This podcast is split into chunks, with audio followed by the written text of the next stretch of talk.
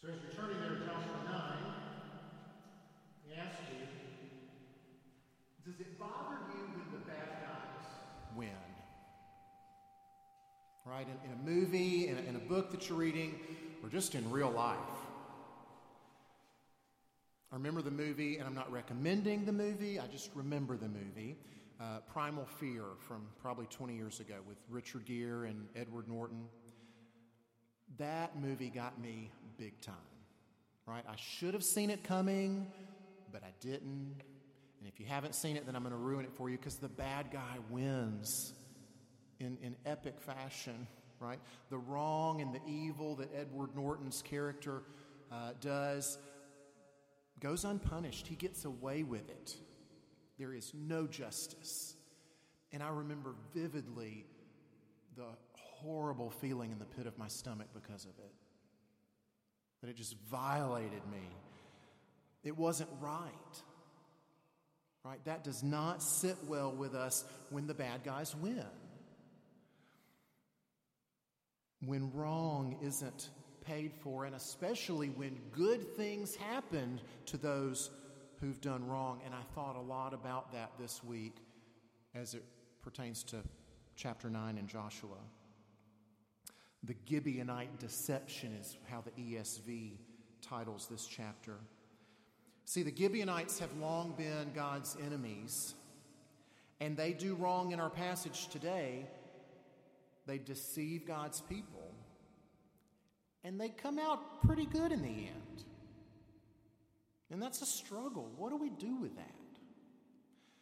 But before we get into the chapter, let me set the stage a little bit for you remind you of where we've been in the book of Joshua. We've been seeing God fulfill his promise. He's promised his people a land.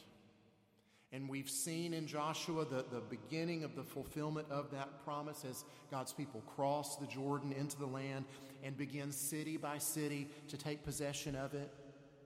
And they've been given some pretty specific instructions along the way about how this is supposed to happen right? And so this is some of where I was going back to Exodus this week. Um, Exodus 34 uh, has some of these instructions about what they're supposed to do. There we go. Observe what I command you this day. Behold, I will drive out before you the Amorites, the Canaanites, the Hittites, the Perizzites, the Hivites, and the Jebusites. Take care lest you make a covenant with the inhabitants of the land to which you go lest it become a snare in your midst. Right? Pretty clear instructions. They get reiterated in Deuteronomy chapter 7. When the Lord your God brings you into the land that you are entering to take possession of it and clears away many nations before you, and those same nations get mentioned again, seven nations more numerous and mightier than you. And when the Lord your God gives them over to you and you defeat them, then you must devote them to complete destruction. You shall make no covenant with them and show no mercy to them. So, any guesses as to how Israel's going to blow it this week? We get a few more details in Deuteronomy 20. I didn't put this up on the screen for you. I don't want you to turn there because the, the passage is rather lengthy. But here's the instructions that they were given in Deuteronomy 20. God makes a distinction between people who are inside the promised land that they're going in to occupy and people that are outside the promised land. God said, for people who are outside the promised land, the area that you're not going to occupy, it's fine to make treaties with them, right? Make a treaty of peace with them, make a covenant with them. If they agree to it, then they'll be your servants and that'll be okay. But inside the area that you're to occupy, inside the promised land, no such treaties are allowed. Right? You've got to devote those peoples to destruction, or else they will infiltrate, they will corrupt you, you'll pick up their pagan practices, you'll worship their gods, it won't be a good thing. So God makes the distinction between those who are inside the promised land and for those who are outside the promised land, those who are far away from a distant country. This is going to come into play when we get into chapter 9. All right, so uh, if you're able, I'd like to ask you to stand for the reading of God's Word. I'm just going to read the first half to get us started. So, this is God's Word. Uh, Joshua 9, I'm going to read verses 1 through 15. As soon as all the kings who were beyond the Jordan in the hill country and in the lowland, all along the coast of the great sea toward Lebanon, the Hittites, the Amorites, the Canaanites, the Perizzites, the Hivites, the Jebusites heard of this, they gathered together as one to fight against Joshua in Israel.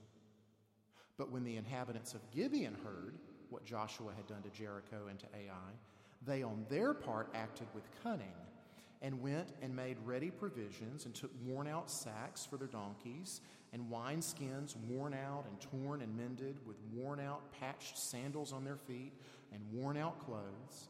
And all their provisions were dry and crumbly. And they went to Joshua in the camp at Gilgal and said to him and to the men of Israel, We have come from a distant country, so now make a covenant with us. But the men of Israel said to the Hivites, and, and Hivites and, and Gibeonites get used interchangeably here. But the men of Israel said to them, Perhaps you live among us, then how can we make a covenant with you? They said to Joshua, We are your servants. And Joshua said to them, Who are you, and where do you come from? They said to him, From a very distant country your servants have come, because of the name of the Lord your God. For we have heard a report of him and all that he did in Egypt and all that he did to the two kings of the Amorites who were beyond the Jordan, to Sihon, the king of Heshbon, and to Og, king of Bashan, who lived in Ashtaroth. So our elders and all the inhabitants of our country said to us, Take provisions in your hand for the journey, and go meet them, and say to them, We are your servants. Come now, make a covenant with us. Here is our bread. It was still warm when we took it from the houses as our food for the journey on the day we set out to come to you, but now, behold, it is dry and crumbly. These wineskins were new when we filled them, and behold, they have burst. And these garments and sandals of ours are worn out from the very long journey. So the men took some of their provisions, but did not ask counsel from the Lord. And Joshua made peace with them and made a covenant with them to let them live, and the leaders of the congregation swore to them. May God add his blessing to the teaching and to the preaching of his inspired, inerrant, infallible, and authoritative word. Let's pray together. Father, thank you for your word. Thank you that you have preserved it through the ages and that we have it today as a revelation of who you are and what you've done. And we pray now, Holy Spirit, would you be our helper? Would you be our guide? Would you, who inspired these words, be the one who illumines them for us, who lights them up so that we can understand them? And would you take them and would you press them deep down into our hearts so that we might be changed by the very gospel that these words point to? We pray in Christ's name and for his sake. Amen. Please be seated. So, you guessed it. Israel went and did the exact thing that they had been told and warned not to do. Take care, the command said, that you don't make a covenant. And here, in their carelessness, they've made their covenant. And as I wrestled my way through this chapter this week, really seeking the Lord, Lord, what benefit is this to us? Because sometimes, I'll just be honest, when we're going through Old Testament passages and narrative passages, sometimes it's difficult to see the usefulness in 2017 in Orangeburg, South Carolina. But it's there. I, I really believe that it is. And so, as, as I kept wrestling through this and seeking the Lord, I just kept seeing things about sin pop up again and again and again. Right? Israel's sin, obviously, Gibeon's sin, God's response to the sin, its impact on their lives, its impact on our lives. And so that's basically what I'm sharing with you this morning is this list of kind of observ- observations that I made through this chapter about sin and its effects, its impacts, how we ought to be thinking about it. So I've got an outline for you in the worship folder if that's helpful to you. It's got four things on it, and I want to give you the first two together because they really are both sides of the same coin. So here's the first thing that I, that I saw from this passage the likeliness of sin decreases when we seek the Lord. Right? There's just a good principle to live by. I think that's solidly from Scripture. The likeliness of sin decreases when we seek the Lord, especially when we seek Him according to His Word and seek Him in His Word. So that's the first one. So here's the second one. Very similar. The likeliness of sin increases proportionally with self reliance. As our self reliance rises, so does the likeliness of sin. And we see both of these things pretty clearly in this passage. So the Gibeonites, they've got quite a ruse going, don't they? They're pretty crafty on their part. You got to give it to them. Desperate times call for desperate measures, and they said, hey, we're as good as dead. so what do we have to lose? What can we do about this thing? And so I imagine, though it's not recorded in Scripture, I imagine one of the Gibeonites said, Hey, I've got an idea, and it's so crazy, it just might work. Right? And so their, their deception we see involves their provisions, their clothes, their shoes, made to look old, made to look like they had to journey from a long, long way away. Because remember, I mentioned that provision in Deuteronomy 20 says, distant countries, it's okay to make covenants with them, but not if you're nearby and you're in the land that you're supposed to be dwelling, the promised land. Even the report that they give is crafty. They thought through a lot of these things. They don't say, hey, we heard about what you did in Jericho and Ai. They said, we heard about things that you did a long time ago in Egypt and with, with Og and Sihon, these kings, right? These things happened a long time ago, and if we were in a distant country, we would have had time to find out about them, right? But if we had found out about these recent things that happened, that would betray the fact that, yeah, they're in their neck of the woods already. So it's a pretty good plan. But it doesn't go off without at least raising their suspicions. Verse 7, we see their suspicions are raised. They're thinking, hmm, this doesn't quite sound right. Perhaps you live among us. And then how are we supposed to make a covenant with you? And this would have been the ideal time for them to hit the pause button and say, hmm, what should we do here? Perhaps we should seek the Lord. Perhaps we should take care lest we make a covenant. But we already know from verse 14 that that didn't happen. And in a very direct indictment of Israel, it says, they did not ask counsel from the Lord. And that's a problem because we know our God is very generous with giving wisdom. Right? James, in his letter, spells this out beautifully for us. Right? If we will but ask, if we will but confess our need of wisdom, he gives generously. He doesn't despise that request, he honors that request, he gives generously. Oh, but friends, remember the likeliness of sin decreases when we seek the Lord, when we seek him in his word, but they didn't seek him. Instead, what did they do? Look at the first part of verse 14. They took some of the provisions, presumably to inspect them. We think something fishy's going on.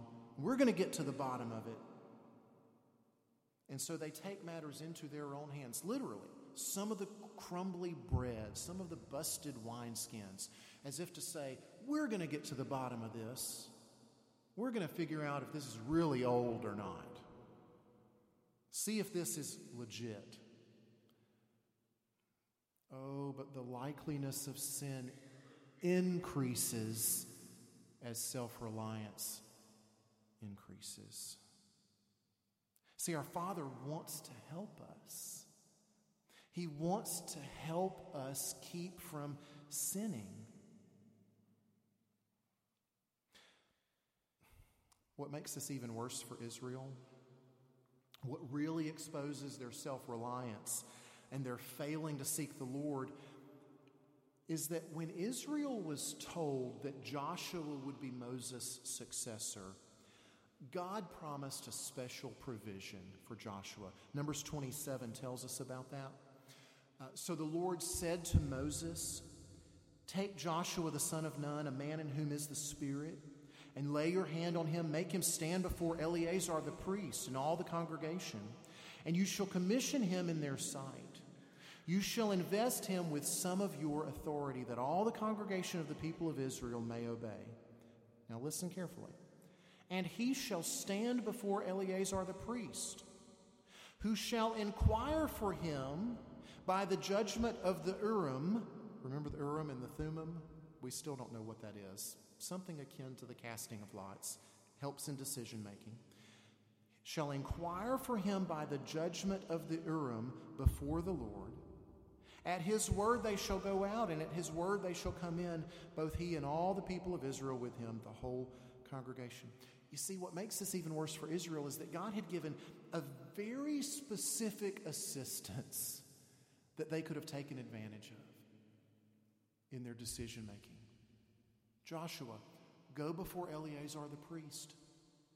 He'll use this weird stuff, whatever it is, and will help you know what you need to do.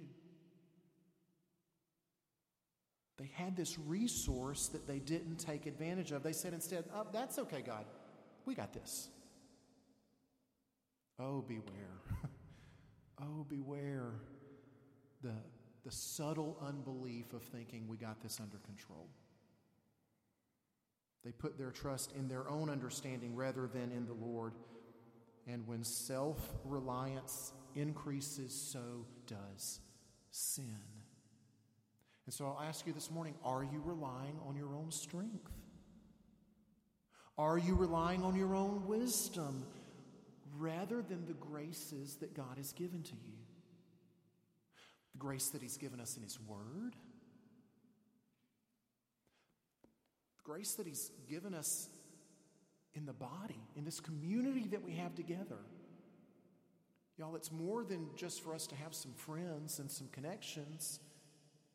It's that together we might keep one another from stumbling that we might remind one another of God's word, that we might take care together to heed what He has told us. It's a gracious resource that's been given to all of us. But too often we rely on self rather than the graces that He's given to us. Uh, the third thing on your outline there sin can't be undone by more sin. Because the big question that a, lot, of people ask, that I was asking, y'all, if the Gibeonites got into this covenant, into this treaty by false pretenses, by lying, then why not just break the thing off? Why not just say, uh, you lied, clearly you are from here and not from where you said, and this contract is null and void, right? It's been breached. Here's the loophole, we're out of it. Why don't they do that? Some of the Israelites really wanted them to do that. They were not happy. They were murmuring again, which is an echo of what they did in the wilderness. So why not break it off? Verse 19 and 20 tells us. But all the leaders said to all the congregation, We have sworn to them by the Lord, the God of Israel, and now we may not touch them. This we will do to them, let them live, lest wrath be upon us because of the oath that we swore to them. All right, so Israel may have done wrongly making this covenant under these false pretenses, but the fact of the matter is they swore an oath, which then meant a lot more than it means today. They gave their word and they swore by the name of the Lord. And so now his glory is at stake. And now their honor as the people of God is at stake. And rather than heaping another wrong on top of the wrong that was already done, they need to try to live as faithfully as possible in the mess that they've made.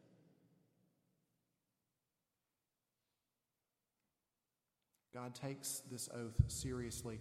And just to help you connect a few more dots, uh, that we'll get to eventually, 2 Samuel 21. Uh, you can look that up sometime later. Saul would go on and kill some Gibeonites later. And God brings a famine on the land because of it. God takes this oath seriously. And sin cannot be undone by more sin. You know, the biggest example I could think of in this, the way that it might apply to some of us, is in marriage. And this principle of sin can't be undone by heaping more sin on top of it. Have you ever heard someone say, Oh, if I only knew then what I knew, what I know now, never would have married him. Never would have married. Oh, if only I knew then what I know now. So maybe you sinned in marrying who you did. Maybe it was ill advised and you became unequally yoked, as Paul describes it. And now you're paying for your choice. The very real temptation is to add the sin of divorce on top of the sin of your becoming unequally yoked. But marriage is a covenant. Marriage is swearing an oath. And without a biblical basis for ending that covenant that the Bible gives us, such as adultery, such as abandonment, it's a covenant that's not to be broken. And so instead, by God's grace, some of you will need to seek to live as faithfully as you possibly can in the mess that you've made. You can't undo one sin by heaping another mistake on top of it. Got a little bit more to say about that, but it's in this fourth point. Sin doesn't get the last word. Sin doesn't get the last word because God is gracious and He's in control. Those are two truths that we need to cling to. He's gracious. He is for our good. He is a giver of good gifts to His children. That's who He is. And He's in control. This is the part. Hanging on to these two things will help us when we are tempted to heap another sin on top of a sin to try to get out of the mess that we've made. If we could just hang on to these two things He's gracious, He's for my good, and He's in control. If we can hang on to those two things, we can stop and we can say, okay, I've blown it again. But that doesn't surprise God. That hasn't thrown a wrench in his plans. He's still God. He's still on his throne. He's still in control. And he's still working things for my good, even in the midst of this mess that I find myself in. I can trust that. I can trust him that God can take even our sin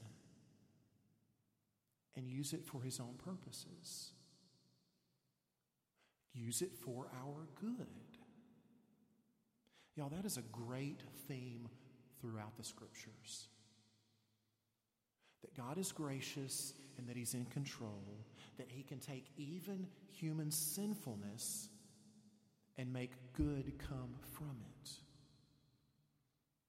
Right? Jacob deceitfully received Isaac's blessing. Joseph, despite the sinfulness of his brothers, is blessed and used of the Lord. And even these Gibeonites, deceivers that they are, receive the blessing and grace of God.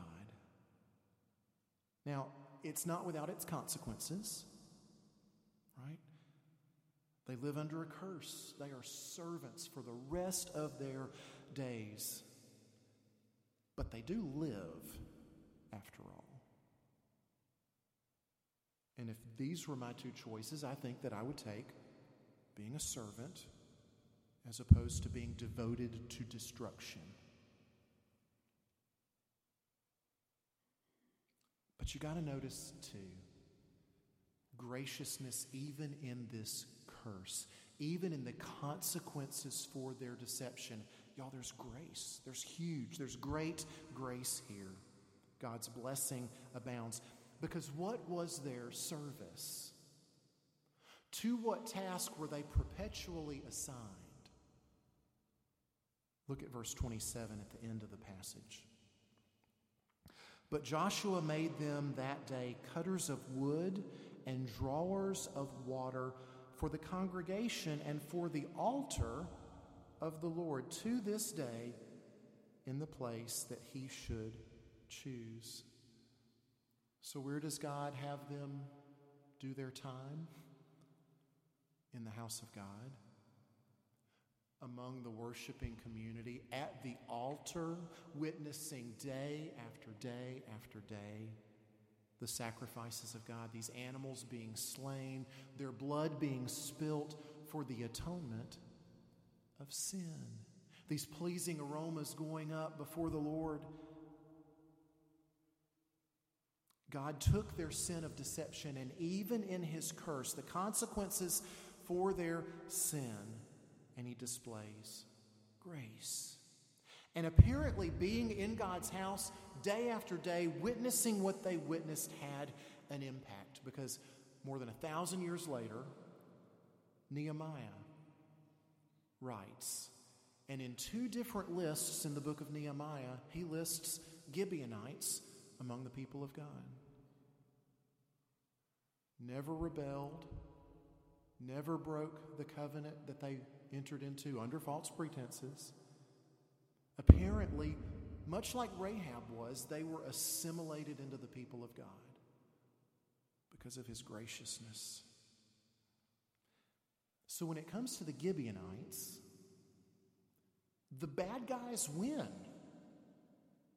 The bad guys win, and they win in this instance because God is able to take even our sin and make good come from it, and His glory come from it. Now, we of course can't presume upon this. It would be dangerous, it would be deadly to presume upon this and to use this as an excuse to, well, let's just keep on sinning because God will make good out of it in the end. We can't presume upon that because the reality is that unrepentant sin leads to hardness of heart. And all that you have to do is look at back at the very first two verses in this chapter and see peoples whose hearts had been hardened beyond softening. These peoples who they heard what the Lord had done and said, We're going to make a coalition and we're going to fight. Right? So it, it hardened their hearts and it made them stupid. But for some reason, and it must be the grace of God, Gibeon didn't join in that coalition making. Gibeon said, Oh, let's come up with another way. Let's get desperate and crazy and try something and see if it works. And in God's grace, it did. They sought to make a covenant. And this is good news for us. This is really good news for us that the bad guys win. Because we are the bad guys. We're the bad guys. We stand in need of God's grace in the exact same way that the Gibeonites did. And we need to be so grateful that God is in the business of taking rebels and enemies and making of them sons and daughters, causing the bad guys to win. Y'all, and the only way that this works, the only way that a holy God can do this The only way that bad guys can win and we not have that sick feeling in the pit of our stomach, like justice hasn't been served, is that justice has been served. Just not on us, but on the Son. The only way God could show Israel mercy despite their waywardness, the only way God could show the Gibeonites mercy despite their deceitfulness,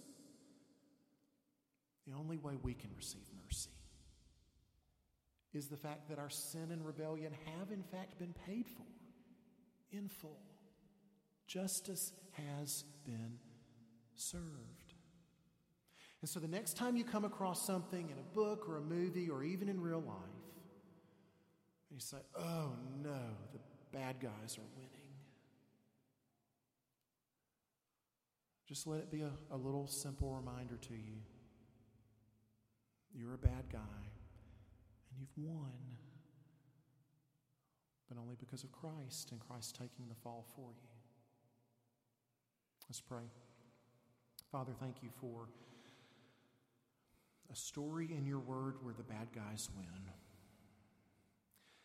A story in your word where you display grace for sinful people.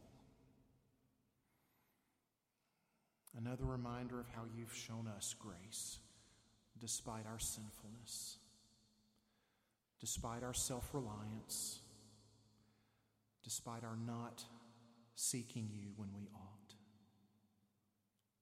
It's rich, rich grace that we could not ever deserve.